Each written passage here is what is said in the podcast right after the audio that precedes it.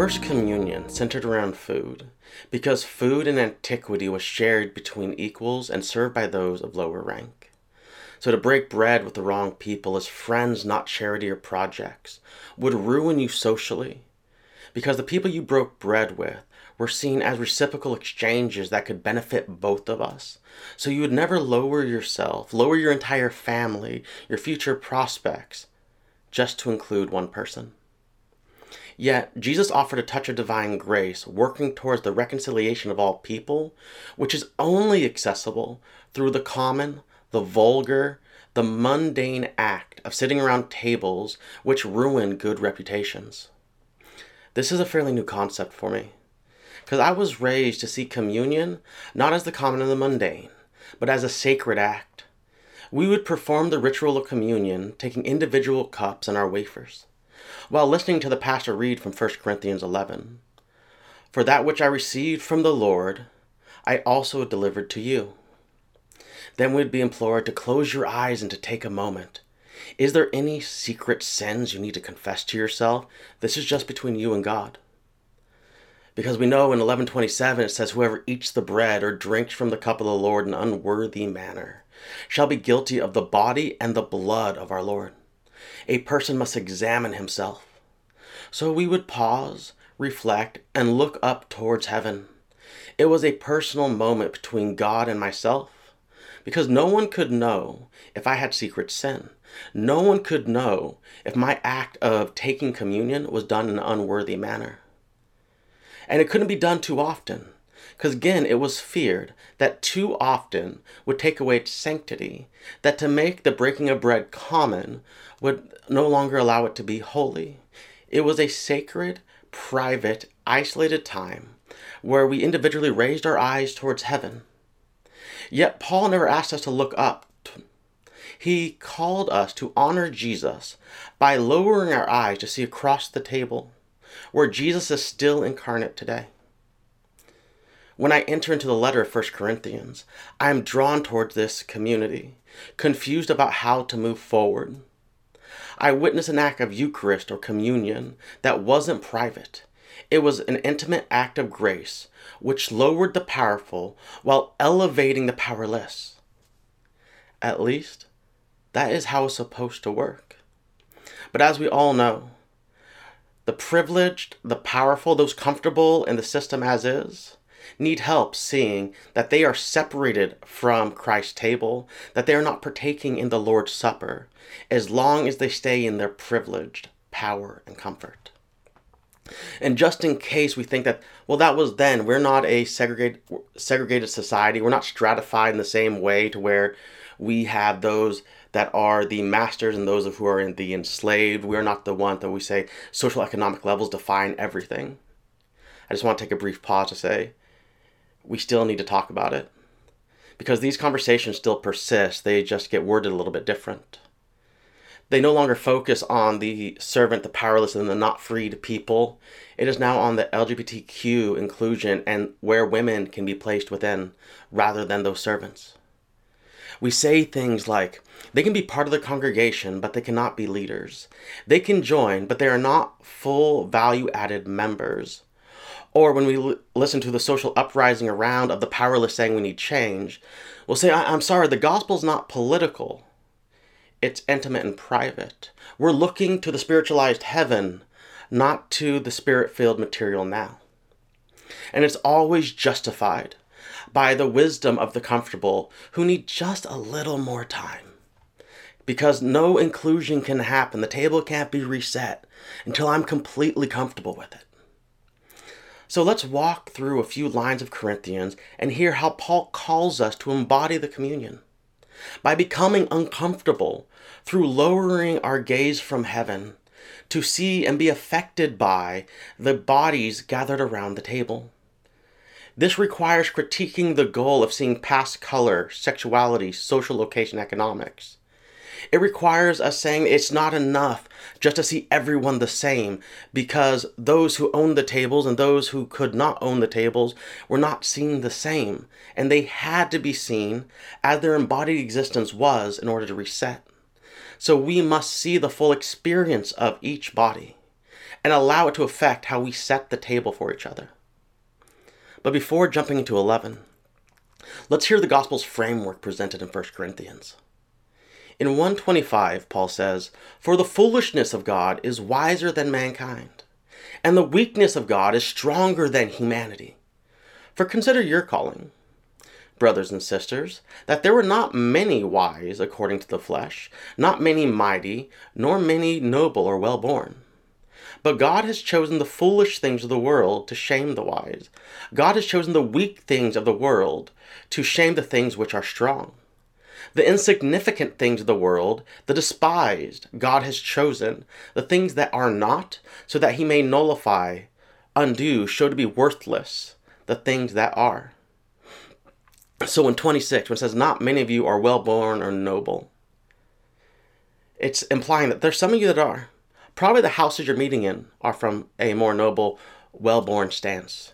And in twenty-eight, where it says, "But the insignificant things," it, it builds a play here. So the weak will shame the strong, then the well-born in twenty-six will be undone by the insignificant. Or if we're paying attention to the wordplay of Paul, it goes Eugenus, which is good breeding, to agene, which is ungood, not. In the same way that there is a notion of gnosis, knowledge, and agnostic, the unknown. It's it's a wordplay to where he's saying, following his wordplay, that the well-born will be undone by the low-born's inclusion. And this is precisely what was being denied when the powerful, the privileged, those with tables, wouldn't let go of their privileged position. The well-born were not being undone at Christ's table, and therefore they were separating themselves from the Lord's Supper. As it says in chapter eleven, "Therefore, when you come together, it is not to eat the Lord's Supper, for when you eat, each one takes his own first. And one goes hungry, while another gets drunk. One comes impoverished and leaves without. And one is to the point of excess that consumes even what the weak could have."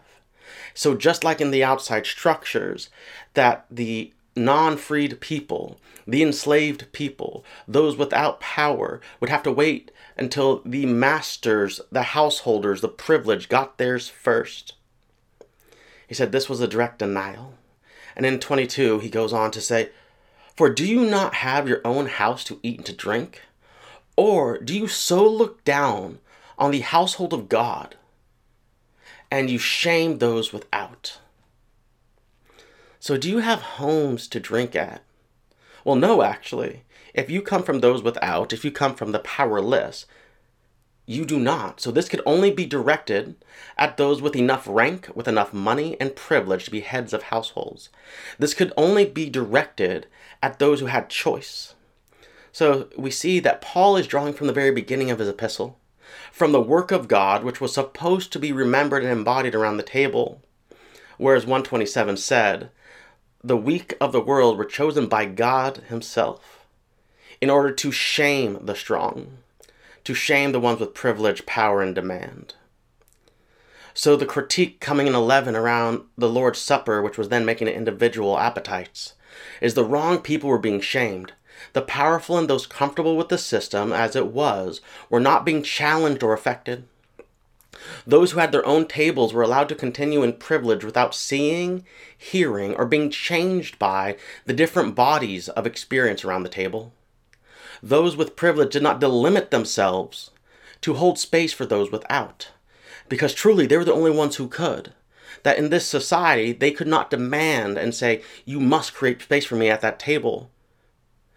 Only those with power could say, "I must pull myself back to make sure there's enough room for your inclusion."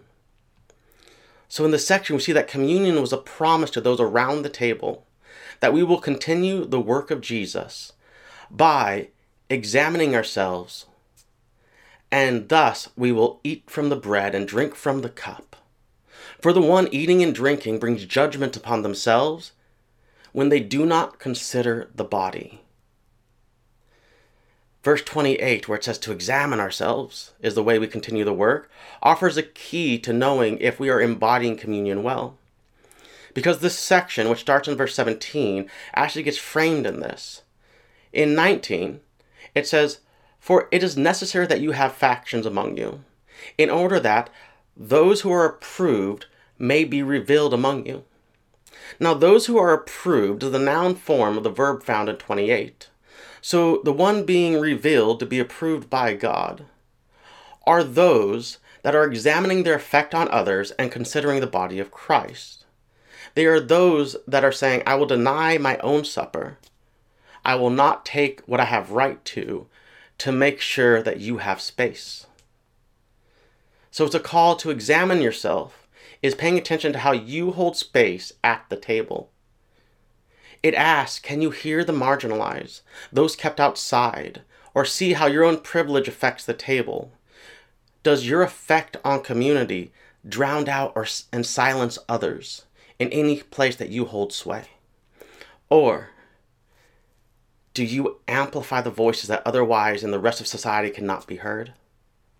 Because if you cannot hear these voices, Paul's asking us to lower your gaze from heaven, to consider the body of Christ, to see where Jesus is incarnate now. And this is why we gather around the body and blood, the shared bread and wine at Fos. We are not promising to change the world. We are promising by God's power to be changed in the world.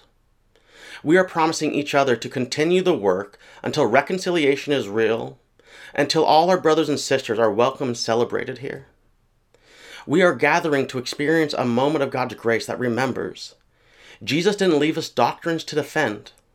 He left us a people gathering around a table to experience, in bodies of humanities different than our own, that will be able to tell stories that we could not know ourselves.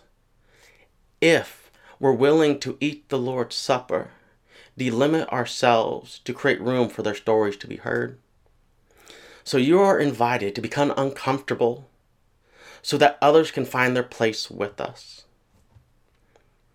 And with that, I want to leave us with the benediction. It's one of my favorite from our traditions because I think it gives the hope of communion, of a gathered people around a table that would most likely say we shouldn't associate, and say in here the reconciling work of God happens as we break the bread and drink the wine.